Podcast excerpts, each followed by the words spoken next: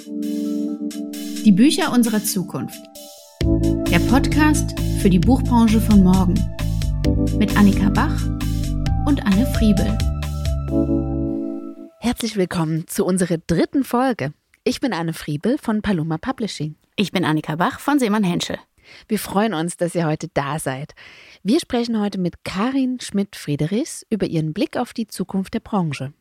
In der Kategorie Trend oder bleibt es schaue ich mir den Kulturpass an und in der Kategorie Inspiration empfiehlt Annika allen mal wieder einen Besuch im Museum.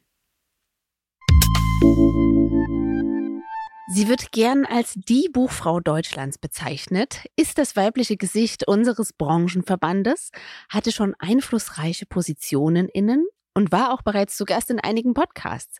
Wir sprechen heute mit Karin Schmidt-Friedrichs mal nicht über ihren Werdegang, über Kochbücher und ihr privates Leseverhalten, sondern über die Rolle von Kreativität für die Zukunft der Buchbranche und darüber, wie wir das kreative Potenzial in unseren Unternehmen bergen können.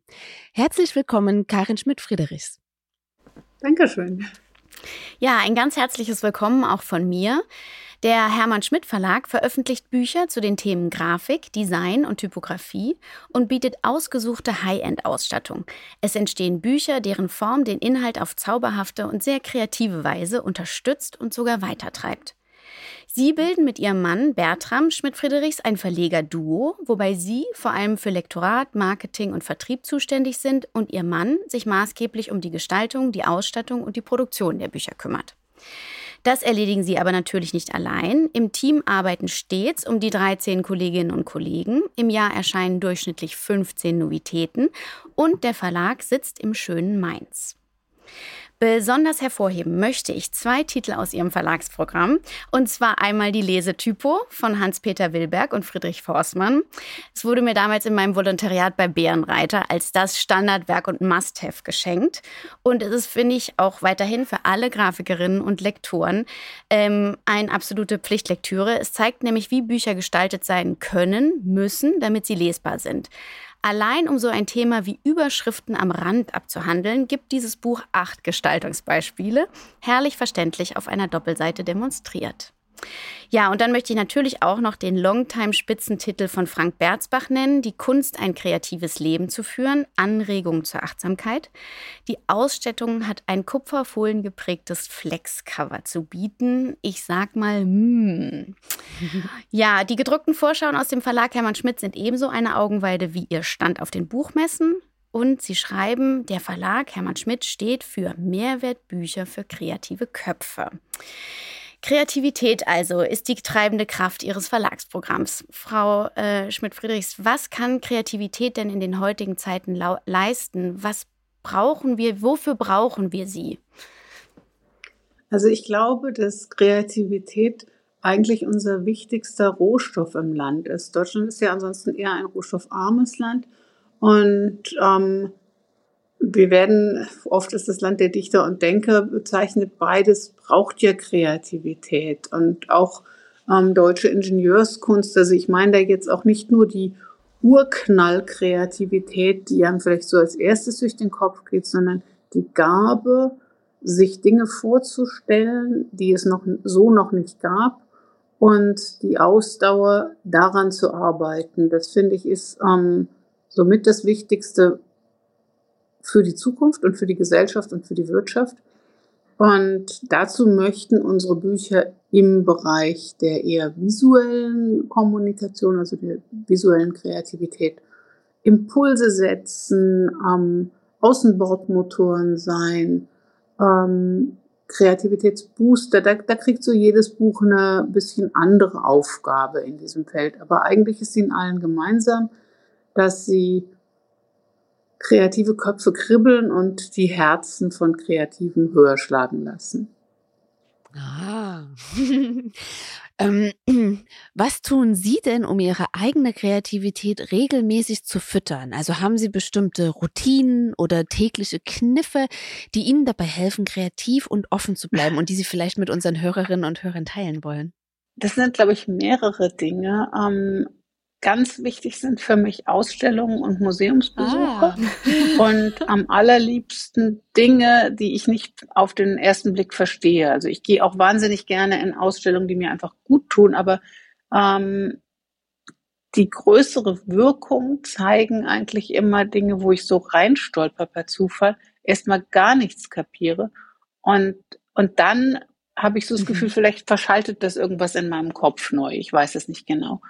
Ähm, das Zweite, was mir richtig gut tut, ähm, und das klingt jetzt sehr bieder und fast ein bisschen langweilig, aber bei mir ist es so, ist Bewegung an frischer Luft. Also draußen in der Natur sein und zwar nicht mhm. nur im Garten sitzen oder so, das ist auch nett, ähm, sondern wirklich mich dabei bewegen. Das ist mal joggen und mal eher gehen. Ähm, das ich erkläre mir das so, dass das meine Grundnervosität oder mein Grundehrgeiz oder sowas vielleicht dann in diesen ähm, mal mehr, mal weniger sportlichen Bewegungsablauf äh, ableitet. Und dann komme ich irgendwie in so einen Flow und wirklich zu einer tiefen Ruhe und dann kommen auch neue Ideen. Also ich gehe ganz konkret tatsächlich, wenn ich ähm, zur Lesetypografie oder zur Detailtypografie zum 20. Mal einen neuen Text schreibe, weil wir ja immer den Ehrgeiz haben, die Texte auch jedes Jahr neu zu schreiben, dann weiß ich wirklich nicht mehr, was ich sagen mhm. soll. Und dann gehe ich in den Wald und nach einer guten Runde im Wald habe ich irgendeine Idee. Und dann setze ich mich auch ähm, noch vorm Duschen oder so, wenn es Joggen war, hin und schreibe erstmal.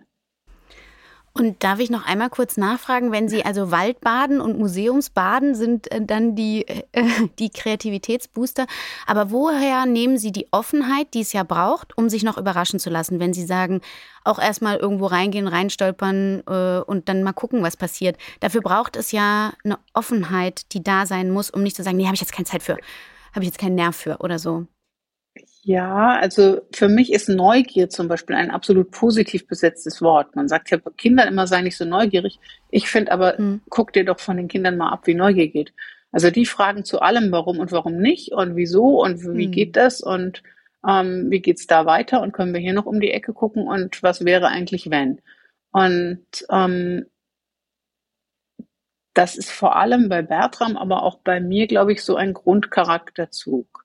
Also wenn wir in, in der Stadt sind, und das machen wir super gerne, auch mal wirklich nicht nur ein Wochenende, sondern eine Woche nach Kopenhagen oder so zu fahren, dann haben wir keinen Reiseführer und dann gehen wir einfach durch die Stadt immer in eine Richtung und irgendwann wird es spannend, weil da weniger Touristen sind und da entdecken wir dann irgendwas und dann unterhalten wir uns darüber, ist dir das auch aufgefallen? Und das hat erstmal gar keinen Sinn und Zweck, sondern das ist erstmal Eindrücke tanken und dann werden daraus neue Beobachtungen. Mhm. Und ich glaube, das ist, also ich habe das noch nie bewusst ein- oder ausgeschaltet. Ich glaube, ausschalten kann ich es gar nicht. Ähm, und einschalten muss ich es nicht, weil das ein ähm, Grundwesenszug ist.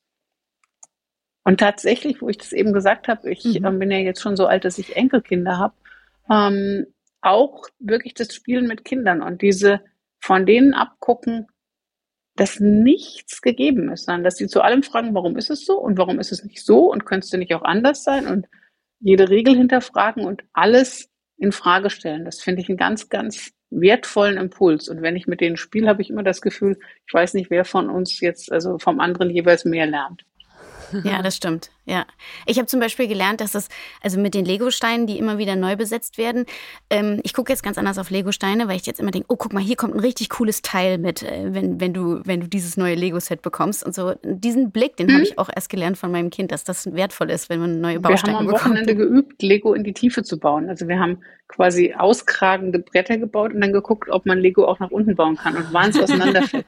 Geht eine ganze Weile gut, wenn die Steine neu sind. Das ist ein bisschen die Frage, wie ausgeleiert die Steine schon sind. Ah. Ob sie noch gut halten oder wie? Genau. Ja, wenn wir mal überlegen, ähm, Kreativität brauchen wir auch in unseren Verlagen, in den Teams.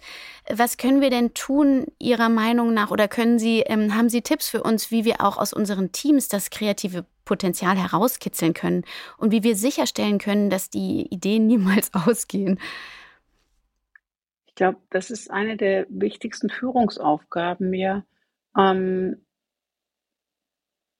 Menschen also MitarbeiterInnen so zu führen und so zu betrachten, dass sie ein Potenzial für, das, für die Gesamtstruktur sind. Und dazu gehört für mich als erstes zu gucken, was kann denn wer und was macht wem Spaß. Und klar geben wir als Chefs eine ganze Menge Sachen vor, aber ganz, ganz viele Ideen kommen eben einfach auch aus dem Team. Das ist so eine Frage von, von der Grundarbeitsatmosphäre. Bei uns wird viel gelacht. Ich mhm. musste jetzt vor dem Podcast als erstes sagen, nicht zu laut lachen, sonst wissen Ihre Hörerinnen und Hörer nämlich gar nicht, wo das herkommt. Also im Moment ist es relativ still, das ist aber eine Sondersituation. Und ähm, heute Morgen hatten wir zum Beispiel ein kurzes Meeting mit dem Marketing- und Vertriebsteam und das begann damit, dass wir irgendwie zu wenig Zeit für Vertriebsreisen haben und zu wenig dies und zu wenig das. Und dann habe ich gesagt, so jetzt machen Sie mal irgendwie eine Stunde lang eine Liste, was wir denn alles gerne machen würden und wollten mhm. und vergessen einfach mal eine Runde lang die begrenzten Ressourcen an Zeit, Geld und so weiter. Und spinnen Sie mal eine Stunde, was würden wir denn gerne tun, wenn es keine Grenzen gäbe. Danach können wir die Grenzen darüber streuen weil ich gemerkt habe, wir kamen zu diesem Meeting und wir waren alle schon so ein ganz klein bisschen unter Druck. Oh Gott, oh Gott, oh Gott, das ist aber ja auch alles gar nicht machbar. Und das mhm. geht ja jetzt im Moment, glaube ich, allen kleinen Verlagen so. Es ist einfach gerade verdammt schwer. Und wenn man mit dem Druck all dessen, was gerade nicht möglich ist, in so ein Meeting geht, dann kann man es auch gleich bleiben lassen. Dann braucht man es nicht machen. Und ich merkte, wie erstmal bei mir irgendwo der Kloß im Bauch sich löste, weil ich gesagt habe, jetzt schreiben wir mal einfach auf, was wir gerne machen würden und dann gucken wir. Wir werden da jetzt drei Viertel streichen müssen, weil wir es gerade nicht können. Aber dann ist ja ein Viertel da, was wir damit Spaß angehen. Und das halte ich für ganz, ganz wichtig. Also angstfreie Räume schaffen, Fehler. Also wir haben so eine Devise, Fehler passieren. Es darf nur nie derselbe zweimal passieren, weil wir aus Fehlern auch lernen möchten. Mhm. Und wir dokumentieren zum Beispiel Fehler auch, damit eben wirklich jeder weiß, ach guck mal, da können wir daraus lernen. Ich erzähle in meinen Vorträgen von Sachen, die granatenmäßig schiefgegangen sind. Weil natürlich, wenn sie dauernd die Grenzen des Machbaren ausloten, dann geht das nicht immer gut, sondern da passieren auch Sachen, die die nicht das Licht der Öffentlichkeit erblicken und die ganz schnell wieder vergessen werden. Ja, ups. Also das, das heißt, in Ihrem Verlag gibt es irgendwo einen großen schwarzen Ordner unsere Fehler oder wie dokumentieren Sie die? Also inzwischen ist es ein ähm, digital, also es ist ein Verlagswiki. Ähm, ja. Und da steht zum Beispiel drin, dass man Museumsshops, die eine Palette Bücher zu einer Ausstellung bestellen, nicht, dass das bei uns schon häufiger vorgekommen wäre, sondern exakt einmal nicht per Palette montags beliefern darf. Weil der Lkw-Fahrer, der ist nicht verantwortlich dafür, die Palette rauszutragen, sondern nur dafür verantwortlich, die Palette da bis vor die Tür zu fahren. Montag also steht die da bis Dienstag. Ja, und niemand lädt die aus. Und das haben wir halt einmal falsch gemacht. Und ähm, jeder, der das liest, also wenn ein neuer Mitarbeiterin oder Mitarbeiter kommt, klicken die sich natürlich auch so ein bisschen durch das Wiki. Irgendwann lachen sie alle und denken, oh, oh, oh, oh, oh. Und dann sage ich, ja, aber das ist halt nicht ausgedacht, das ist passiert. Ja. Das war eine Ausstellung, zu der wir das Buch verlegt haben und die wollten wirklich so viele, dass, dass wir nicht drüber nachgedacht haben, dass das natürlich in Kisten eingepackt werden muss und dass so ein Anlieferungstermin bei so einer Menge auch abgestimmt sein muss. Weil das aber nie passiert, haben wir nicht drüber nachgedacht. Und dann hilft Humor. Weil jetzt ist die Palette da, jetzt muss man es ja. halt lösen. Jetzt nützt nicht zu sagen, wer hat den nicht. Fehler gemacht. ja. Also die fuhr konkret wieder zurück. Die, die, die Palette ist wieder zurückgekommen, ja? Mhm. Ja. Ja, die, die Frage, wie wir mit Fehlern umgehen und wo, äh, wie wir auch den Druck lösen, der auf uns allen lastet, ähm, da möchte ich noch mal ein bisschen stärker drauf eingehen, weil wir ja alle ähm, gerade auch in den kleineren Strukturen der Verlage und Buchhandlungen ähm, täglich jetzt mit Problemen zu kämpfen haben, irgendwie wie ähm, wie führe ich mein Unternehmen dauerhaft profitabel? Wer tritt meine Nachfolger an? Wie erreiche ich wieder mehr Kunden und Leserinnen? Woher nehme ich die Zeit, äh, neben dem Lektorat jetzt auch noch äh, einen Social-Media-Account zu führen?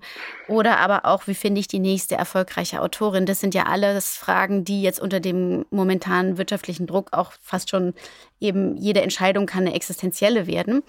Äh, da finde ich wirklich den Punkt, wo suchen wir unsere Stärken? Wo, wie finden wir die in uns, was uns stark macht und wie spielen wir das aus, um uns nicht von diesem Druck ähm, ja, erdrücken zu lassen? Mhm. Äh, können Sie uns da noch ein paar ähm, Überlegungen mitgeben, wo, wo wir unsere Stärken finden können? Als Branche, ja, es ist ein bisschen eine abstrakte Frage, wahrscheinlich zu breit, aber für jeden Einzelnen, der Teil hat an diesem großen Projekt, was von Idealismus, aber natürlich auch von Wirtschaftlichkeit getragen ist. Ich sage Ihnen jetzt einfach mal, was mir hilft. Ich, ich hoffe, dass das Ihre Frage beantwortet. Ich glaube es auch, aber ich bin mir nicht ganz 100% sicher. Ähm, ich habe eine ganze Weile, im Moment mache ich das nicht und ärgere mich darüber, dass ich gerade die Disziplin nicht habe, habe ich in meinen Papierterminkalender, ich habe noch einen Papierterminkalender neben dem Outlook, weil ich da besser überblicke, was wirklich ist, hinter jedem Termin nur für mich entweder drei Pluszeichen, also bis zu drei Pluszeichen und bis zu drei Minuszeichen gemacht, die nur sagen, wie ging's mir eigentlich dabei. Und das hilft total, weil, oder mir hilft es total, weil ich gemerkt habe, es gibt in meinem Leben viele Termine, es gibt aber auch viele, in denen ich echt glücklich bin. Und mhm. wenn ich so eine so Tage habe, wo ganz viele Pluszeichen stehen oder Wochen gar habe, wo viele Pluszeichen stehen, dann habe ich unheimlich Kraft und dann würde ich auch nie von Work-Life-Balance oder sowas reden, sondern das ist dann für mich eine erfüllte Woche. Und wenn ich gemerkt habe, entweder in Zeiten häufen sich Termine, wo ich mir, das ist nur für mich und da guckt auch niemand rein, wo diese Minuszeichen sich so ein bisschen angesammelt haben, dann habe ich mich gefragt, gibt es ein Phänomen dahinter? Also gibt es Termine, die ich einfach ganz furchtbar finde und muss ich die machen? Ähm, oder habe ich dazu vielleicht auch schon so eine Haltung, dass ich so muffig da reingehe, dass ich mich selbst runtermuffe? Ähm, oder liege ich vielleicht auch bestimmte Termine zu Zeiten, an denen es mir nicht so gut geht oder so? Also ich habe einfach versucht und ich habe ja schon vorausgeschickt, wenn ich das diszipliniert mache, geht es mir in der Tendenz besser und ich bin leistungsfähiger. Das ist, glaube ich, so, so ein Ehrlichkeitsding. Dann auf einer ganz anderen Ebene versuche ich mir immer klar zu machen, dass es zwar ja auch Selbstausbeutung ist und sein kann, so einen Verlag zu führen und zu besitzen, aber dass es natürlich auch der tollste Job ist, den man überhaupt haben kann. Also yes. das berühmte ja. halb volle oder halb leere Glas oder so, die sich klar zu machen, mhm. hey, ich lebe meinen Traum und im Moment klappt es. Manchmal klappt es besser, manchmal klappt es schlechter. Und jetzt ist es in meinem Fall ja schon seit 30 Jahren so. Und dann auch was, was ich schwer kann, aber was ich eigentlich nur jedem empfehlen kann, sich selbst mal ganz kurz hinzustellen und zu sagen, ey, das ist ja ganz schön toll. Das habe ich damals nicht gedacht, dass das so gelingt. Also mit sich selbst dann auch mal nett sein. Und das dritte hatte ich schon so ein bisschen angedeutet. Ich versuche mir für Arbeit nicht leid zu tun. Wenn ich nach der Leipziger Buchmesse mir für den Samstagabend noch eine Verlagspräsentation reinlege, dann habe ich das freiwillig getan am Samstag kurz vor der Verlagspräsentation denke ich mal kurz, wer, welcher Idiot hat denn diese Entscheidung getroffen? Und dann denke ich mir, erkenne ich ganz gut, war ich. Und dann kommen wieder interessierte Menschen, dann gucken mich wahnsinnig strahlende Augen an und begeistern sich für unsere Bücher und dann werte ich das nicht als um Gottes Willen noch ein Arbeitstermin und ein Abendtermin und oje und sondern dann denke ich mir, super.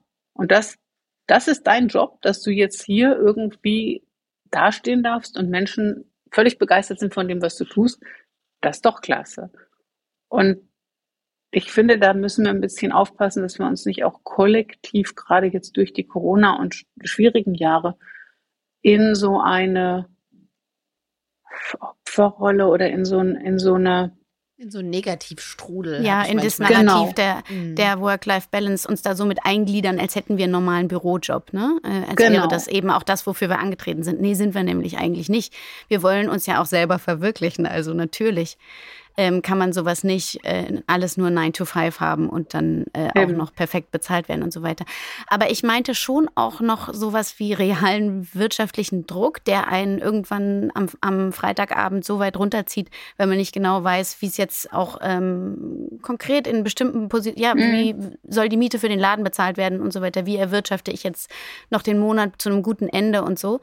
Ähm, wo ich jetzt aber sagen muss, wenn ich sie anschaue, auch in ihrer Art, wie sie den Börsenverein führen, ist ja Austausch offensichtlich auch noch ein ganz wichtiges Prinzip für sie, dass äh, ja das Gespräch mit anderen zu suchen, um Lösungen für Probleme zu finden und vor allem auch Probleme erstmal zu benennen, dass man sie mal so auf den Tisch legt, okay, das Problem habe ich jetzt einfach. Das muss mich mhm. nicht nachts heimsuchen, sondern das steht jetzt mal hier und damit muss ich umgehen. Das sehe ich auch noch als starken Punkt, den ich auch eben wichtig finde für den Umgang, weil neben dem, ja, wir haben keine Work-Life-Balance, gibt es aber trotzdem reale Probleme in der heutigen Zeit, die wir zu klären und zu lösen haben. Die möchte ich auch überhaupt nicht in Abrede stellen. Also das gehört wahrscheinlich zu der Übernahme von Verantwortung dazu, dass wir auch unter dieser Verantwortung zwischendurch leiden. Und ich habe das bei dem ähm, Preisträger des ähm, Leipziger Buchpreises, Dinscher, von dem Elif Verlag, der ich habe selten einen Menschen gesehen, ich kannte den von Social Media, aber ich habe ihn jetzt zum ersten Mal live erlebt, der so strahlend und so optimistisch und so mitreißend mhm. mhm. agiert. Und ich meine, der, der fährt daneben Gabelstapler. Also der, der, der Verlag trägt sich eben noch nicht. Und als der seine Frau auf die Bühne bat und gesagt hat, dass sie ihn ermutigt und dass sie gesagt hat, wir haben noch genug Nudeln im Schrank, dass ich könnte heulen, wenn ich davon berichte. Und der, also an den werde ich ganz sicher an dem Freitagabend, von dem Sie jetzt gerade erzählt haben, als ob wir uns darüber schon unterhalten hätten. genau. Also an den Momenten, wo ich denke, Sport, wie kriegt, also geht das überhaupt alles? Ja. Dann ich lerne ganz viel von, vom Optimismus von anderen und vielleicht gehört aber auch an der Stelle dazu, wir sind mal aus einer Druckerei entstanden und diese Druckerei haben wir nach 28 Jahren schließen müssen. Also auch Scheitern ist eine Option. Man sollte die nicht als Ziel setzen, aber wir reden unglaublich begeistert von Startups. Die meisten Startups werden nicht für mehrere hundert Millionen verkauft, mhm. sondern verschwinden irgendwann wieder. Und also wenn, wenn ich so ganz das Gefühl habe für mich, oh je, oh je, oh je, dann versuche ich mir immer auch zu sagen,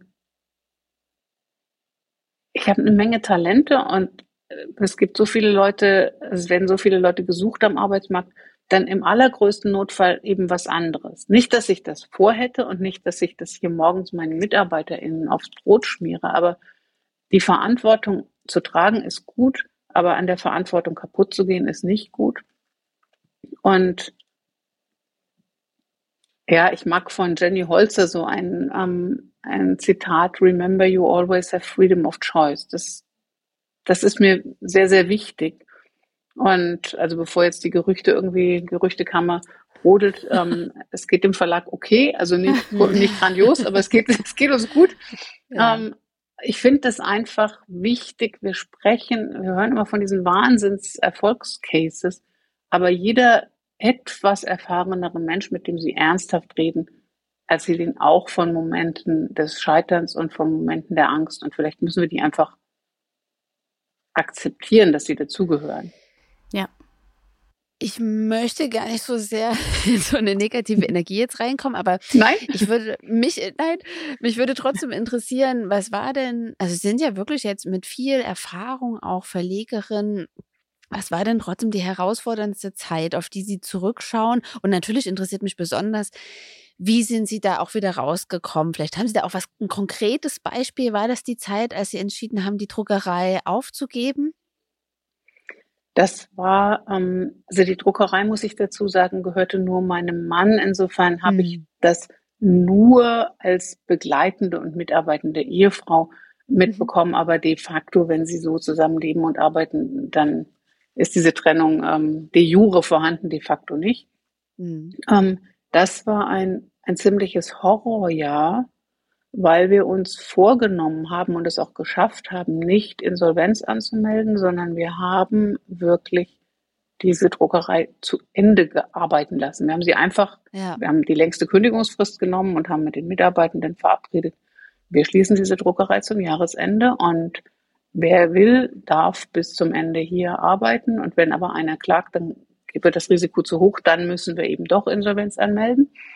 Ähm, und wir haben uns vorgenommen, wir werden keinem Menschen auch nur einen Cent schulden danach und mhm. äh, wir werden alle Mitarbeitenden vermitteln. Mhm. Und das hat uns ein Jahr lang mehr oder weniger Tag und Nacht beschäftigt.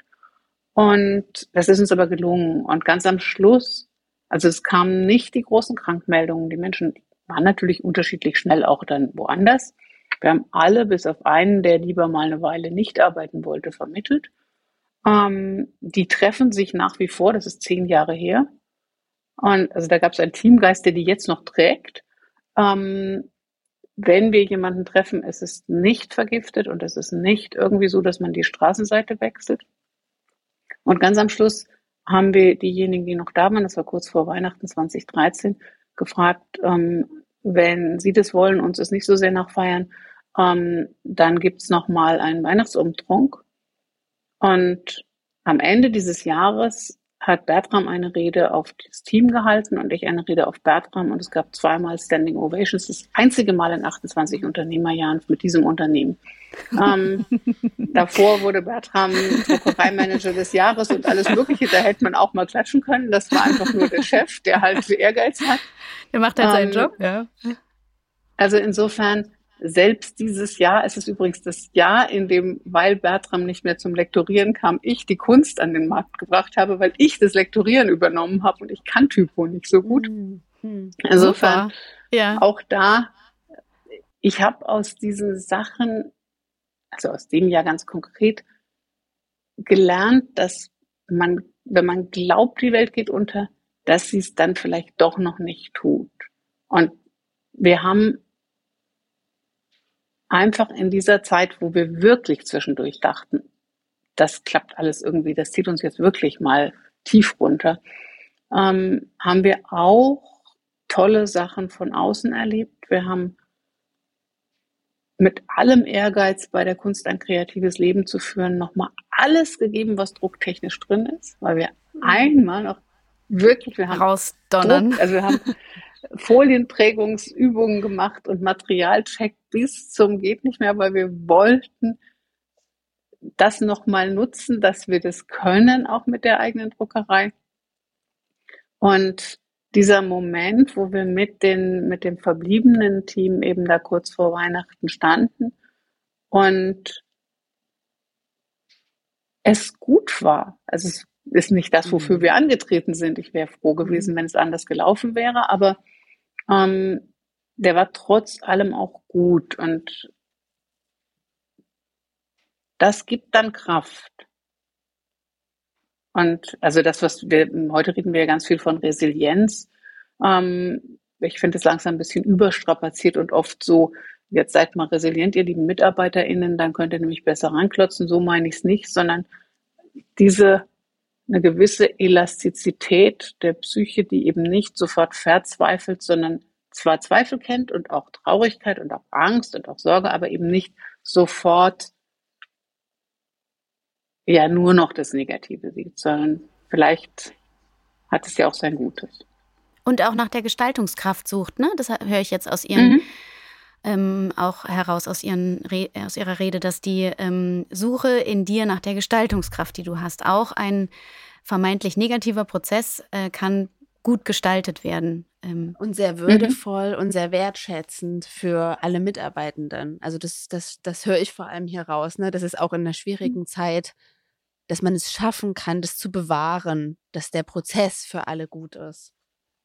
Ja. Mhm. Ich finde es ganz spannend, wie Sie es, äh, das Feedback geben oder wie Sie es sehen, weil ich habe, wir haben hier im Verlag so einen ähm, Spruch oder eine Äußerung, die mir mal rausgerutscht ist und seitdem ähm, hängen wir sie uns quasi hin dass man Werte erst dann erkennt, wenn es weh tut, sie zu leben. Alle Unternehmen schreiben sich ja ganz toll Werte hin. Und dann sind die da in irgendwelchen Hochglanzbroschüren oder auf Websites. Und das geht unheimlich leicht. Und die hören sich auch mhm. ganz oft sehr ähnlich an. Und das, was aber der Check für einen Wert ist, ist, wenn es richtig schwer ist, den durchzuhalten. Mhm. Also sei es bei Nachhaltigkeit, sei es ist völlig egal, was Sie für einen Wert nehmen, finde ich. Und das ist auch Respekt und würdevolles Umgehen miteinander. Ist dann schwer, wenn man gerade das Gefühl hat, boah, eine Kündigung in Würde, das ist aber jetzt gerade echt eine Herausforderung. Aber man kann ja. Auch da so oder so agieren. Ja. Ich habe eigentlich noch eine letzte Frage an Sie mit dem Hut als Verlegerin auf. Dann äh, switchen wir gleich nochmal. Und zwar schreiben Sie auf Ihrer Website, die Zukunft des Buches ist schön. Wir sprechen ja hier über die Zukunft des Buches im Podcast. Was lässt Sie das denn glauben und was glauben Sie, ist denn das Schöne an den Büchern unserer Zukunft? Also ich bin ja ähm, 2011, glaube ich, ähm, gefragt worden, ob ich den Vorstandsvorsitz der Stiftung Buchkunst übernehme. Ja. Und in dem Kontext ähm, haben mich ganz viele Menschen gefragt, ja, meine Güte, jetzt kommen die E-Books und so weiter. Und ist es denn überhaupt noch zeitgemäß? Also in der Zeit haben wir ja so gedacht, irgendwie gedruckte Bücher sind ja von gestern und die braucht man gar nicht mehr und digital und juhu. Und ähm, ich habe darauf am Anfang waren die Sätze länger, irgendwann wurde das darauf kondensiert, immer gesagt, dass ich ganz doll an die Zukunft des schönen, gut gemachten Buches glaube. Mhm. Ich glaubte weniger, als es dann geblieben ist, an die Zukunft des normalen gedruckten Buchs. Ich habe gedacht, dass wir mhm. schneller und intensiver Richtung digitales Lesen gehen. Ich bin froh, dass es nicht so gekommen ist, aber ich war davon ausgegangen. Ich war aber immer davon ausgegangen, dass je digitaler die Welt wird, desto schöner wird das, was analog bleibt. Und insofern erstmal habe ich das, diese, diese Äußerung darauf bezogen, also die Zukunft des Buches ist schön, also das schöne Buch hat Zukunft. Ähm, jetzt bin ich schon ganz lange nicht mehr Vorstandsvorsitzende der Stiftung Buchkunst. Ähm, ich glaube aber fast noch, also von Jahr zu Jahr intensiver an die Zukunft des Buches als, als Freund, als Begleiter, als wertvollen Inhalt, aber auch tatsächlich dieses, ich nehme das in die Hand und ich habe, das hat eine Ausschließlichkeit, die kein Digital Device hat. Mhm. Also ich zumindest kann nicht lesen und ähm, stricken, ich kann nicht lesen und ich knabber, ich nasche noch nicht mal beim Fernsehen oder Filme gucken, mich immer verführt, irgendwas daneben zu machen. Beim Lesen bin ich das nicht. Und beim Lesen, wenn das Buch wirklich gut ist, dann ähm, bewege ich mich noch nicht mal. Also dann bin ich einfach in diesem Buch. Und wenn das Buch dann noch angenehm ist, also dazu muss es gar nicht reichhaltig ausgestattet sein, aber wenn ich es angenehm in der Hand habe, dann ist es für mich, also wahrscheinlich finden andere sowas bei Yoga und Meditation. Ich finde das durchaus auch beim Lesen und insofern glaube ich auch an eine schöne Zukunft des Buches, was nicht heißt, dass ich sie für unproblematisch halte. Ich mache mir mhm. Sorgen um ähm, das Buchhandlungsnetz, was nicht wächst. Ich mache mir Sorgen um die Konzentrationsprozesse. Ähm, und ich trete wahnsinnig für Vielfalt ein, weil ich die extrem wichtig finde und nicht so selbstverständlich, wie ich es gerne finden würde. Aber trotzdem glaube ich, dass das Buch eine schöne Zukunft hat. Glauben Sie, dass wir in 20 Jahren noch gedruckte Bücher so konsumieren wie jetzt? Also als Kind zum Beispiel, dass es normal ist, einen Schrank mit gedruckten Büchern zu haben? Ich glaube, dass, ähm, dass das ein bisschen ähm, milieuabhängig sein wird. Mhm. Aber ich erlebe gerade in den Kinderzimmern ein völlig souveränes Nebeneinander von, also meine Enkelkinder wussten den Code vom iPhone oder iPad ihrer Eltern, also gar nicht, weil die da die Ziffern lesen können, sondern weil sie sich gemerkt haben, in welcher Reihenfolge ja. sie da was drücken müssen. Ja. Da, also, da waren die irgendwie noch keine zwei und die wissen, welche ähm, Anna und die wilden Tiere oder welche, was auch immer, Sendungen sie wo finden. Da bin ich noch am Suchen, da haben die das schon lang gefunden. Die können, wenn sie irgendwie wach werden und es noch dunkel und sie sollen noch nicht aufstehen, hören die ihre Tony-Box und trotzdem wissen sie sehr genau, wo ihr Buch ist und wer. Ähm, sie versuchen da mal eine Seite irgendwie zu überspringen, weil sie selber müde sind oder essen wollen und die sollen schneller schlafen. Dann ähm, ist das große Tohuwabohu, weil sie es ganz genau kennen. Mhm. Und mhm. ich, ich glaube, dass das auch nebeneinander so berechtigt ist. Und dann frage ich mich, warum sollte es denn dann nicht so weitergehen? Und gerade in den letzten Jahren sind derart viele tolle Kinder- und Jugendbücher auf den Markt gekommen und die Kinder- und Jugendbuchverlage sind so ja auch Innovationstreiber, auch was neue gesellschaftliche Bilder und Rollen anbetrifft, mhm. dass ich mir da, also ja, nee, ich kann es mir nicht vorstellen, dass es in 20 Jahren nicht so ist. Was nicht heißt, dass daneben nicht weitere auch attraktive und spannende Edutainment, ähm, mhm. digital-analoge ähm, Lerngeschichten und sonst was jetzt schon da sind und sich weiterentwickeln. Das finde ich aber auch gar nicht. Also ich habe dieses entweder oder nicht. Mhm. Und das Buch kann sich da immer ganz stolz daneben stellen und sagen, ich biete auch eine ganze Menge. Ich bin hier. Mhm. ähm, wir möchten jetzt noch äh, über den Börsenverein sprechen und über Sie als Vorsteherin des Börsenvereins des deutschen Buchhandels. Sie sind jetzt in Ihrer zweiten Amtszeit. Äh, und wir wollten mal wissen, wo sehen Sie denn Ihre größten Herausforderungen in der Verbandsarbeit im Moment? Ja, diese, also die Herausforderungen sind, sind viele. Ähm, und ich sage das jetzt nicht in einem Ranking, sondern so, wie es mir gerade einfällt. Und sie sind so unterschiedlich, dass man sie auch nicht quasi in ein Ranking bringen kann. Was mir unglaubliche Sorgen macht und wo wir auch intensiv zusammen mit der Stiftung Lesen gegen angehen oder versuchen, ähm, ja. Lösungen zu finden, ist, wenn ich höre und lese, dass jedes fünfte Kind, was die Grundschule verlässt, ja. funktional nicht lesen kann, also Sinn entnehmen. Die wissen, was ein Buchstabe ist, aber sie können, während sie die Buchstabenreihe lesen, haben sie nicht wirklich verstanden, was sie da lesen.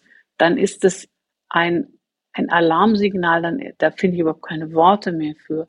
Das ist wirklich desaströs, gerade für ein Land wie, wie Deutschland, was eben nicht von irgendwie Erdgas lebt. Ähm,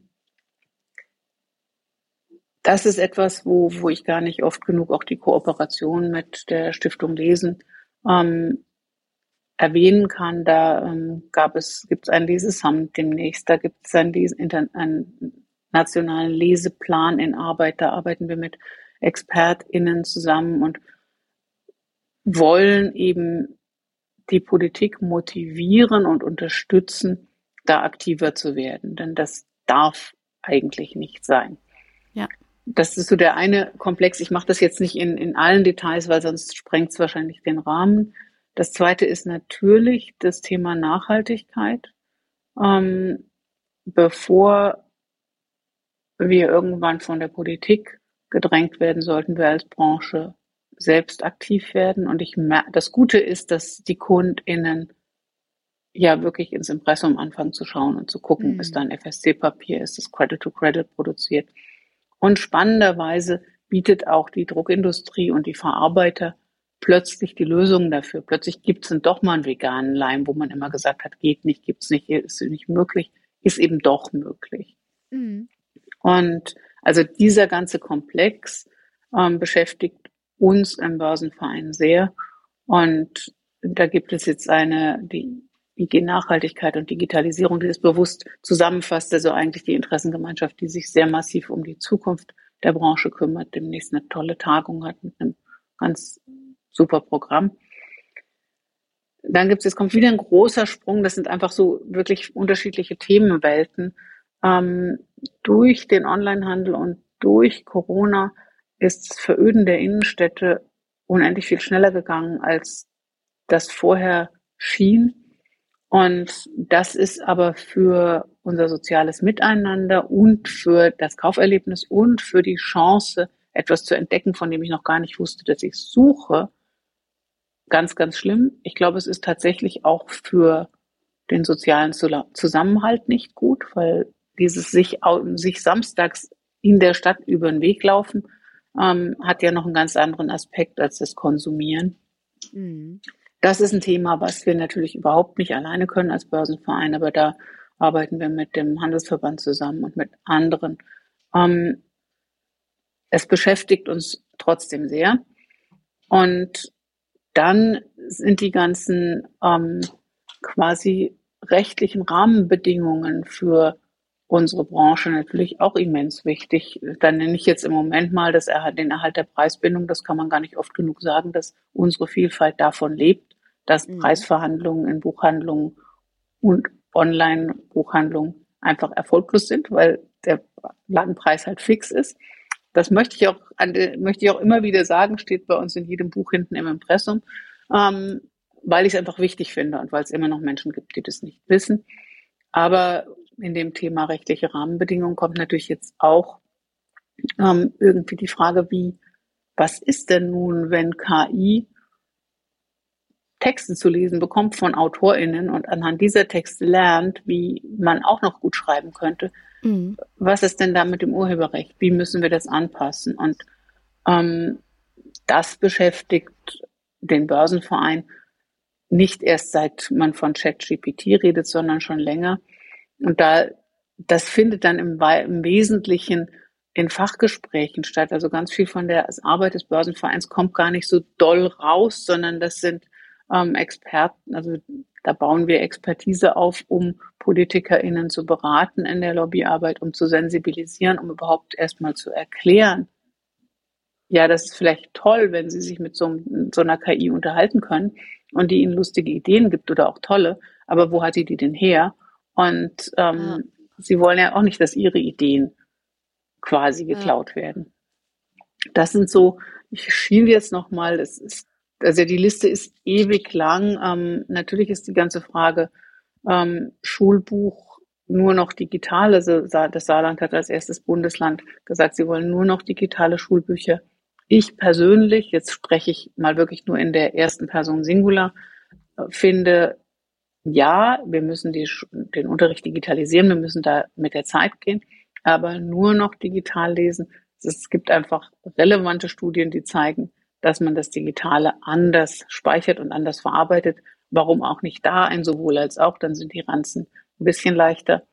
Und es gibt eben immerhin etliche BuchhändlerInnen im ländlichen Raum, die können gar nicht leben, wenn die nicht auch das Schulbuchgeschäft mitnehmen. Und wenn die ja. Eltern nicht wegen des Schulbuches dahin kommen und dann was entdecken und sagen, juhu, das nehme ich jetzt auch noch mit. Ähm, Zukunftssicherung heißt auch Nachwuchs in diese Branche bringen, anlocken, und da kommen natürlich so Fragen wie im Buchhandel wird aber Samstag gearbeitet. Da kann ich wieder mhm. nur sagen, ja, das mit der Work-Life-Balance war so eine Theorie. Ähm, ja, im Buchhandel wird Samstag auch am gearbeitet. Samstag ist es schön im Buchhandel. Eben, also wann, gehst du denn deine Bücher kaufen doch auch am Samstag oder deine Sachen hier. Mein Edeka hat auch Samstag offen, Gott sei Dank, weil nur dann komme ich zum Einkaufen. Ähm, das ist, das gehört dann halt dazu und dafür gibt's ja dann noch den Sonntag. Aber wie kriegt man das überzeugend hin? Wie kriegt man die, die Vorteile, den Charme, das Glück in dieser Branche zu sein, da vermittelt? Das sind so, ja, das sind vielleicht die, die wichtigsten Sachen, die mich umtreiben. Und es gibt noch eine Sache, die ist, ähm, das ist mein Privileg. Ähm, der Börsenverein wird 2025 200 Jahre alt. Und das ist mein letztes Jahr. Und ich kann dann auch nicht wiedergewählt werden. Und das. Dann ähm, lassen Sie es nochmal richtig knallen. Das ist auf jeden Fall ein schönes Finale. Das heißt aber auch, uns muss als Vorstand und in enger Kooperation mit dem Hauptamt und mit den Landesverbänden und mit der Branche etwas einfallen, wie man diese 200 Jahre so zukunftszugewandt und so charmant und so fröhlich und so verantwortungsvoll begeht, wie, wie das eben adäquat ist für diese Branche. Dann ähm, da möchte ich dann direkt anschließend noch fragen, das Traumprojekt, das Sie bis zum Ende Ihrer Zeit als Vorsteherin noch umsetzen möchten. Was wäre das denn? Abgesehen von der großen Lesebuchparty, die Sie uns jetzt allen versprochen haben. ähm, die Arbeit im Börsenverein ist so vielfältig. Das habe ich eben, glaube ich, schon so ein bisschen versucht zu skizzieren und ich habe sicher trotzdem ganz viel vergessen ähm, weil ich es nicht so runterlesen wollte und hier nicht die ganze Zeit ähm, ja, Zettel vorlesen, ähm, dass ich nicht das eine Projekt habe. Es gibt aber eine, einen Wert oder eine Sache, die, ja, ich sag's einfach, die mir wahnsinnig am Herzen liegt und die mich treibt und die ich bis zum Schluss mir so auf der Metaebene ganz oben auf den Zettel geschrieben habe. Das ist das Miteinander in dieser Branche. Das ist ein Verband. Ja. Das gibt's ja ganz selten, dass der Händler mit dem Produzenten und mit dem Logistiker zwischen, Makler dazwischen in einem Verband ist. Und natürlich ist das nicht nur einfach, aber das ist natürlich wahnsinnig wichtig, um diese Power zu kriegen. Und dazu gehört ein, ein Wille zum Miteinander. Und wir haben im Börsenverein Europas größten Buchhändler und wir haben ähm, Mitglieder, die, da gibt es einen Chef, eine Mitarbeiterin, eine, Mita eine Chefin, einen Mitarbeiter. Und natürlich erleben die die Welt anders und deren Realität ist unterschiedlich. Und dieses Miteinander auch von Bundesverband und Landesverbänden, von Unternehmen, die voll digital aufgestellt sind und Unternehmen, die noch sehr, was heißt noch, die sehr in der analogen Welt ähm, zu Hause sind, ich finde das sehr bereichernd und ich glaube, das geht nur, indem man immer wieder an respektvolles Miteinander, an die Stärken des anderen sehen und nicht glauben, man selbst hätte der Weisheit letzten Schluss gefunden und alles andere wäre irgendwie nicht toll. Und ich glaube, das ist so eine Grundhaltung, mit der ich alles in diesem Verein angehe. Und diese Haltung ist manchmal auch anstrengend, aber die möchte ich gerne, also wenn ich dann irgendwann dieses Amt nicht mehr habe, was ja auch Vorteile hat, dann würde ich gerne als diejenige erinnert, die da für ein Miteinander geworben hat und für auch das, den Reichtum des Miteinanders. Also immer, dass es faszinierend ist, dass wir so unterschiedlich sind, dass diese Vielfalt mhm. ein Wert ist. Das kann sie aber erst, wenn ich das auch so als Wert akzeptiere im Miteinander. Ja, ich denke, Ihnen, da ist Ihnen schon auch sehr viel von gelungen, auch jetzt schon. Ähm, und Sie sind ja auch für viele Menschen im Verband, auch gerade, denke ich, für viele Jüngere, eine Frau, die inspiriert. Wer inspiriert, wer inspiriert Sie denn? Wohin gucken Sie, um Ihren, ähm, um sich in Ihre Richtung wieder auszutarieren, Ihre Richtung zu finden? Ich habe das Privileg, mit so tollen AutorInnen arbeiten zu dürfen. Also alle unsere AutorInnen sind ja Kreative, das heißt, deren Erwerbsmodell ist, von ihren Ideen zu leben. Und das ist manchmal auch nicht einfach, weil die ganz viele Ideen haben und die, die, Ideen ändern sich und die rufen dann halt auch am Sonntag oder sehr spät abends an, weil sie neue Ideen haben. Dann denkt man manchmal, hm, vielleicht würde ich auch die mal gerne mit nicht so, so kreativen Leuten arbeiten. Aber wenn, wenn ich ein Jahr lang mit, mit einem Frank Berzbach an der Kunst arbeite und lektoriere und Feedback gebe, dann lerne ich natürlich von dem auch wahnsinnig viel. Und wenn ich ein Leander Greitemann ähm, zu Unfork Your Mind begleite, dann geht es ja nicht anders, als dass ich manchmal denke, wie gut kennt er mich? Der schreibt über mich. Was ist denn hier los? Wenn er erzählt, dass man sich die Probleme zum Teil auch im eigenen Kopf bastelt.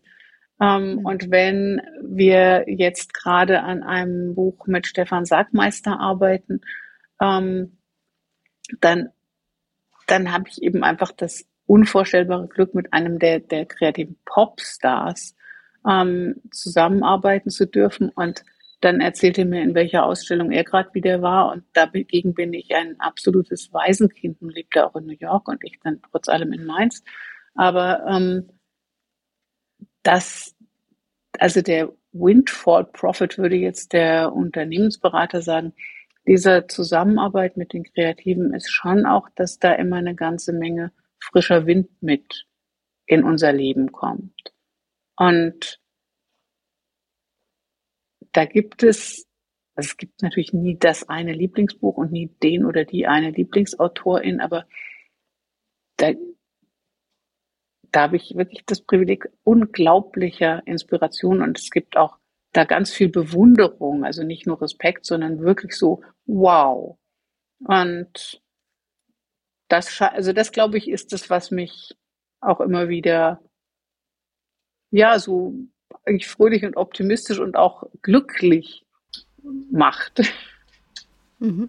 Oh, damit kann ich mich ganz doll verbinden. Ja, ich mich auch, ja. Wirklich ähnlich. Also, ja. wenn man mit anderen Menschen zusammenarbeitet, die eben als Projekt ihr Buch haben und da all ihr Bestes reinstecken und das auch alle paar Monate wechselt oder vielleicht bei euch in der höheren Taktung, Annika. Ähm, also ich freue mich auch immer aufs nächste Projekt, weil ich weiß, mhm. wow, da wird wieder irgendwas in so einer Tiefe auf mich zukommen. Da kann ich nur dran wachsen. Also das, ja, also fühle ich ganz doll, was Sie da beschreiben. Ach, das freut mich. Ja, ja, nee, also ich glaube, da können sich auch ganz viele mit verbinden. Ne? Deshalb sind wir wahrscheinlich auch. Das ist ja der eigentliche Grund, warum wir das machen. Genau, wir suchen uns ja. nicht die Bücher, also wir suchen uns die Bücher danach aus, mit wem wir sie denn jetzt so gerne machen ja, würden. Ob ja. das dann am Ende immer so, äh, ja, also wie, wie, wie das dann am Ende rauskommt, ist ja noch die andere Sache. Aber dieses Überlegen, oh, es wäre so toll, mit dem Mann ein Buch zu machen. Ja, aber das ist also die, mein, wir haben ja, wer kann das schon machen, dass man einfach irgendwelche Leute anschreibt, die Anspricht. man super findet ja. und sagt, also das, ich würde mir, ich würde mich das von meinem Wesen her, glaube ich, ohne diese Rolle gar nicht trauen. Ja. Und so habe ich halt irgendwie so ein, also ich habe ja einen Grund und das ist dann nicht irgendwie so seltsam, sondern ähm, das finde ich schon ein unglaubliches Privileg, Privileg. Und ich finde auch die Tatsache, dass wir so ein langsames Medium sind als Büchermacherin, dass man wirklich lange zusammenarbeitet. Ist ja, ja, auch was ganz anderes. Also wenn ich jetzt, ich wäre auch vielleicht gerne Journalistin, dann würde ich ähm, mit ganz tollen Leuten immer Interviews führen, aber die wären immer nur ein paar Minuten und dann wären sie wieder vorbei. So arbeite ich halt Monate oder sogar ein Jahr oder noch länger zusammen. Ja. Und da bleibt es ja nicht aus, dass man auch eine ganze Menge über das hinaus, was jetzt wirklich ins Buch Eingang findet, mitbekommt und lernt und ja, dann kriege ich eben von Felix Scheinberger seinen ähm, Aquarellkasten plötzlich geschenkt und denke mir, na, vielleicht macht es mit dem mehr Spaß, als es im Studium irgendwie mit dem Aquarellkasten, obwohl es exakt die gleiche Marke war. ähm, und jetzt will ich mir ein, mit dem doch nicht selber. Ja. Frau Schmidt-Friedrich, Sie sind ähm, Verlegerin, Vorsteherin des Börsenvereins. Sie waren Vorstandsvorsitzende der Stiftung Buchkunst, Mitglied der Deutschen Literaturkonferenz und Sprecherin des Deutschen Kulturrates. Wow. Was kommt für Sie als nächstes? Worauf dürfen wir uns mit Ihnen freuen? Was wollen Sie die nächsten fünf Jahre machen? Also die nächsten zweieinhalb ähm, stehen noch, oder ja, zweieinhalb, noch wirklich vor allem im Zeichen natürlich des Verlages, das auch der auch länger, ähm, aber im Zeichen des Börsenvereins. Ich habe für diesen Vorsteherinnenjob alles, was ich davor berufsbegleitend gemacht habe, und das waren Beratung, Coaching, ähm, Seminare, eine Aufsichtsratstätigkeit, ähm, das habe ich alles aufgegeben, weil das geht dann in, auch in 24-Stunden-Tage nicht rein. Und irgendwann muss auch ich mal schlafen. Ähm, ich, ich habe keinen wirklichen Plan, aber es wird so sein, dass ich Ende Oktober 2025 ähm, dieses Amt nicht mehr habe und 65 werde. Und das finde ich super, dass das so zusammenfällt. Und ich würde wahnsinnig gerne wieder zurück ins Coaching und in die Beratung und vor allem ins Coaching. Und das, was mir vielleicht neben dem Vernetzen und dem Moderieren noch mehr Freude bereitet, ist Menschen beim Wachsen helfen. Mhm. Und das, das fände ich als, das tun, tun wir ja als Verlegerinnen auch, weil wir das Beste aus unseren AutorInnen rauskitzeln was manchmal mehr ist als vorher, als sie vorher dachten, was drin ist. Und das tut man aber, glaube also weiß ich im, im Coaching und in der Beratung auch. Und das fände ich, also es wäre so mein, mein Traum. Das ist aber dann natürlich der diskreteste Job. Also die Vorsteherin ist, ist so, wird irgendwann mein öffentlichster Job gewesen sein. Mhm. Und ich kann aber neben, neben Auftreten auch gut leise und ich kann auch gut zurückhaltend und finde das auch gar nicht so schlimm, wenn diese Phase wieder kommt, sondern die Zurückhaltung fehlt mir jetzt manchmal. Ähm, und dann dann wird man nicht mehr viel von mir hören, aber vielleicht werde ich manchmal, wenn jemand eine Aufgabe hervorragend meistert und wir vorher drüber gesprochen haben, im stillen Kämmerchen denken, das haben wir gut hingekriegt. Ja. Das, also die leise Freude ist mir durchaus auch gegeben. Und das wird, davon wird man, glaube ich, gar nichts mehr hören. Es sei denn, man mhm. kommt als Kundin. Ja, ich glaube, Anne und ich, wir würden uns schon yes. mal melden, ne? wenn, Sie, wenn Sie wieder im Coaching unterwegs sind. Ja, vielen herzlichen Dank. Ähm, ach, das war so ein schönes Gespräch wieder. Ja, und danke für das gute Gespräch. Könnte man auch wirklich noch deutlich länger sprechen miteinander, aber die Zeit ist ja, auch schon um. Ja, aber es ist ganz toll. Danke für Ihre super guten Fragen und ähm, mir hat es auch viel Spaß gemacht und vor allem so, dass das uns etliches verbunden hat. Also wo das nicht irgendwie so meine Welt und ihre Welt, sondern das ist eben, das ist diese Verlegerinnenwelt einfach auch und diese Bücherwelt. Ah. ja, ich frage mich schon, ich habe mich währenddessen gefragt, müssen wir nicht ein bisschen hier Kontroverse für so Kontroverse sorgen? Ist es, sind wir uns zu einig oder? Aber heute ist es jetzt mal so gelaufen. Ja, schön. Mhm. Ja, vielen Prima. Dank und alles Gute auf jeden Fall. Wir bleiben natürlich eng im Austausch, würde ich sagen. Sehr gerne. Prima. Ganz, ganz lieben Dank. Trend oder bleibt es? Der Kulturpass ist da. Zumindest kommt er ganz bald, nämlich im Juni diesen Jahres. Die Zeitschrift Geo nannte ihn schon das Tinder für Kultur. Das heißt, dass ab Juni alle Jugendlichen in Deutschland, die 18 Jahre alt werden, via App oder Website ein Kulturbudget einlösen können. Insgesamt sollen das 200 Euro pro Person sein, einlösbar über zwei Jahre. Lokale Kulturanbieter wiederum registrieren ihre Angebote auf einer Plattform und können so Theateraufführungen oder Konzerte, Lesungen, Ausstellungen und ganze Bücher, Tonträger oder Noten anbieten. Klingt nach einer Win-Win-Situation für beide Seiten. Die Bundesregierung stellt dafür aus dem Etat der Staatsministerin für Kultur und Medien 100 Millionen Euro zur Verfügung. Ab Mitte Mai können sich zum Beispiel BuchhändlerInnen registrieren und aktuell wird die App zum Kulturpass im Buchhandel in einer Beta-Version getestet. Im Juni bietet der Börsenverein dann umfangreiches Werbematerial für den Handel an, um das Angebot möglichst bekannt zu machen. Und nicht nur bei uns in Deutschland gibt es jetzt einen solchen Pass. In Frankreich wurde der Passkultur bereits 2021 mit einem Budget von 300 bis 500 Euro pro Kopf eingeführt.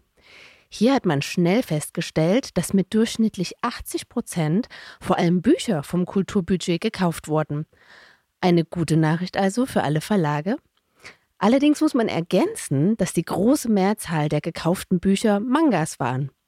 Der kulturelle Wert von Mangas für junge Menschen wurde hier dann auch heftig diskutiert. Vielleicht sollten Verlage hier noch fix ihr Programm für die nächsten Monate überdenken. Wird der Kulturpass also eine indirekte Förderung für die Verlage werden? Ich denke, das wird ganz davon abhängen, was die Verlage und Buchhandlungen sich einfallen lassen, um jungen Menschen Kultur schmackhaft zu machen. Eine Lesung aus Schillers Biografie? Ah, wohl eher nicht. Ein Poetry Slam zu feministischer Theorie? Schon eher. Jugendliche mit AutorInnen direkt debattieren lassen? Ich denke, so könnte es klappen. Vieles ist denkbar und schon auf der Leipziger Buchmesse wurde an den Handel appelliert, möglichst viele verschiedene Angebote zu machen. Für mich klingt der Kulturpass nach einem sehr spannenden Pilotprojekt, das sich hoffentlich in den nächsten Jahren etablieren wird. Und vielleicht werden wir in Deutschland so auch zum Vorbild für andere Länder, die dem Beispiel Frankreichs und Deutschland dann folgen. Ich denke und hoffe jedenfalls, der Kulturpass ist eine Entwicklung, die bleibt eine sehr gute Idee. Ich freue mich richtig drauf. Ich denke natürlich als erstes, was hätte ich mir damals gekauft? Und dann denke ich, oh, 200 Euro viel zu wenig, muss mehr sein. Wir haben jetzt gehört, wie die Buchhandlungen, äh, was sie dafür tun können, um das Kulturbudget bei sich einlösen zu lassen. Wie klinken sich die Verlage ein, um auch dafür Werbung zu machen? Mhm. Ich denke, da sind zwei Dinge eigentlich ganz naheliegend. Zum einen direkt den Kontakt aufbauen zum Handel und Vorschläge machen für Veranstaltungen. Das können Lesungen sein, Podiumsdiskussionen, einfach Formate, die für junge Menschen attraktiv sind, wo die sich beteiligen wollen und die im Eintritt eben auch kostenpflichtig sind, damit das Budget auch ähm, abgerufen werden kann. Und als zweites, glaube ich, würde ich als Verlag Direktmarketing machen. Und zwar Marketing, das sich direkt an die jungen Menschen wendet und sagt, hey, du hast doch jetzt deinen Kulturpass, du hast doch dein Budget, hier kommt gerade ein spannender Titel bei uns raus, löst das doch ein in deinem lokalen Buchhandel. Also ich denke, es sind ganz viele Dinge möglich, aber das sind so die zwei naheliegenden Sachen, wo ich glaube, das kann jeder Verlag, egal wie groß oder klein, ähm, sofort machen eigentlich. Ja, gute Ideen. Und äh, sag mal, was hättest du dir früher von dem Kulturbudget ja. gekauft? ich habe lange überlegt, ob ich mir auch ein Buch geholt hätte, aber ich muss gestehen, in meinem kleinen Ort gab es damals noch ein Kino. Und ähm, Du wärst glaub, ins Kino gegangen. Ich wäre gerne mal ins Kino gegangen. Also das wäre so das Erste, was ich gemacht hätte. 20 Mal ins Kino bei 200 Euro. Ist doch gut. Ja, vielleicht. Ja. ja. Und du? Äh, ja, also bei mir wäre es wahrscheinlich schon auch auf Bücher hinausgelaufen. Ansonsten natürlich CDs hätte ich wahrscheinlich gekauft damals. damals noch.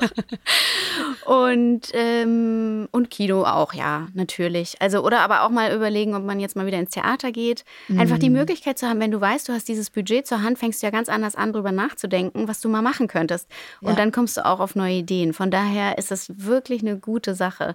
Weiter so. Hoffentlich funktioniert es. Also der Buchhandel ist ja auch wirklich dran, dass es ähm, eingesetzt werden kann und wir dann alle was davon haben werden. Ich glaube, man könnte das sogar noch weiter denken. Ich frage mich gerade, ob ein Clubabend nicht auch als Kulturevent gezählt werden könnte, wenn er unter einem bestimmten Motto stehen würde. War ja jetzt zu Corona auch eine Riesendiskussion, ob jetzt Club Clubkultur mhm. ist mhm. oder nicht. Ich mhm. weiß gar nicht, wie es ausgegangen ist. Am Ende müssten wir Frau Roth fragen, wo, wo, wo sie das jetzt reinsortiert.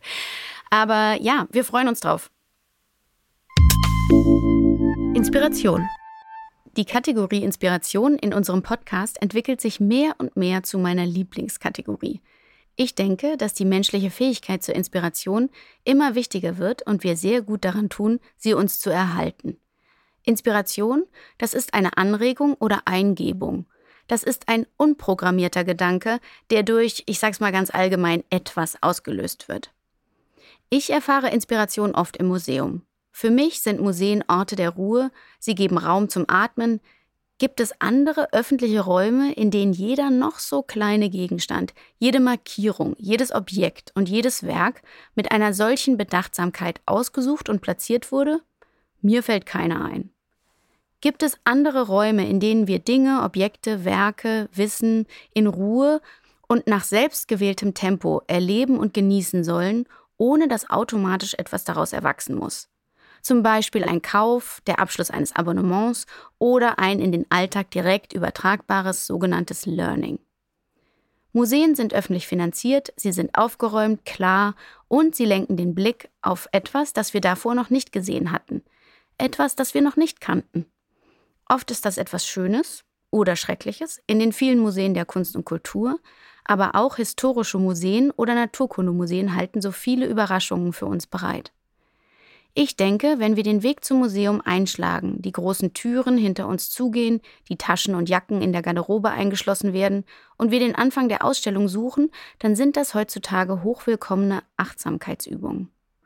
Sie können uns einstimmen und unseren Geist fokussieren, doch stehen wir vor den Werken, Objekten, Schautafeln, ist erstmal ungewiss, was kommt. Jede ist mit der Ausstellung und ihren Gedanken allein und in Ruhe. Vielleicht geschieht etwas Unerwartetes, etwas Ungelerntes. Im Museum passiert es, dass wir vor etwas stehen und erst einmal gar nichts kapieren. Im Alltag mögen wir es als unangenehm empfinden, wenn wir nicht sofort alles einordnen und entsprechend damit umgehen können. Im Museum dürfen wir den Mut haben, dieses Unverständnis wirken zu lassen. Okay, weiß ich jetzt auch nicht genau, was ich davon halten soll. Ich werde weiter darüber nachdenken. Ich möchte all die Museen dieser Welt als Orte der Inspiration ins Gedächtnis rufen. Jedes noch so kleine und vermeintlich verschnarchte Stadtteilmuseum kann uns im hektischen Alltag den Raum gewähren, durchzuatmen, Ruhe zu finden und vom Zweck losgelöste Gedanken zu fassen. Wir Buchmenschen werden, vor allem in der sich gerade abzeichnenden KI-basierten nahen Zukunft, für unsere Ideen gebraucht werden – wir brauchen also unsererseits Orte, an denen uns überhaupt Einfälle und originäre Gedanken kommen können. Das Museum ist einer von ihnen. Yay, ich liebe Museen, Annika. Was mir aber auch gerade einfällt, ich war wirklich lange nicht mehr in einem Museum und schon gar nicht alleine. Ich merke, dass ich vor allem mit der Familie gehe und dass ich das echt schwierig finde, Museen zu finden, die quasi alle Zielgruppen einladen. Also wo ich was finde als erwachsener Mensch, wo die Kinder was finden. Ähm, ich glaube, mein letzter schöner Museumsbesuch war im Landesmuseum für Vorgeschichte in Halle. Das kennst du sicherlich auch. Ja. Was, was sind deine Museumshighlights? Wo, wo gehst du vielleicht auch alleine hin, um dich aufzuladen? Also ich gehe unheimlich gerne. Das Museum in Halle hat zum einen großartige äh, Ausstellungen und gleichzeitig ist auch diese Burg an sich mit ihren festen Mauern und mit ihren Räumlichkeiten eben genau das, von dem ich gesprochen habe, dass man da reingeht und erstmal die Welt draußen lässt. Mhm. Das gefällt mir richtig gut. Und dann natürlich sind ähm, auch von Leipzig aus die staatlichen Kunstsammlungen in Dresden Wahnsinn, was da alles mhm. gesehen werden kann überhaupt. Äh, in Leipzig selbst möchte ich natürlich auch noch das Museum der Bildenden Künste, da bin ich auch oft, ist klar. Aber auch das Stadtgeschichtliche Museum in Leipzig ist ein wunderbares. Also ähm, ich gehe aber auch überall, wo ich bin, gehe ich natürlich gerne in Museen, ist ja auch Teil zum Glück meiner Arbeit. Das war sie, unsere dritte Folge. Ich nehme heute mit, dass wir unseren Blick weniger auf den Druck richten, sondern auf unsere Gestaltungskraft und dass Karin Schmidt-Friedrichs und ich gemeinsam ins Museum gehen könnten. Wir hoffen, es hat euch gefallen. Wir freuen uns, wenn ihr uns weiterempfehlt und eine Bewertung dalasst. Also, wir hören uns. Das war Die Bücher unserer Zukunft, der Podcast für die Buchbranche von morgen. Mit Annika Bach und Anne Friebel.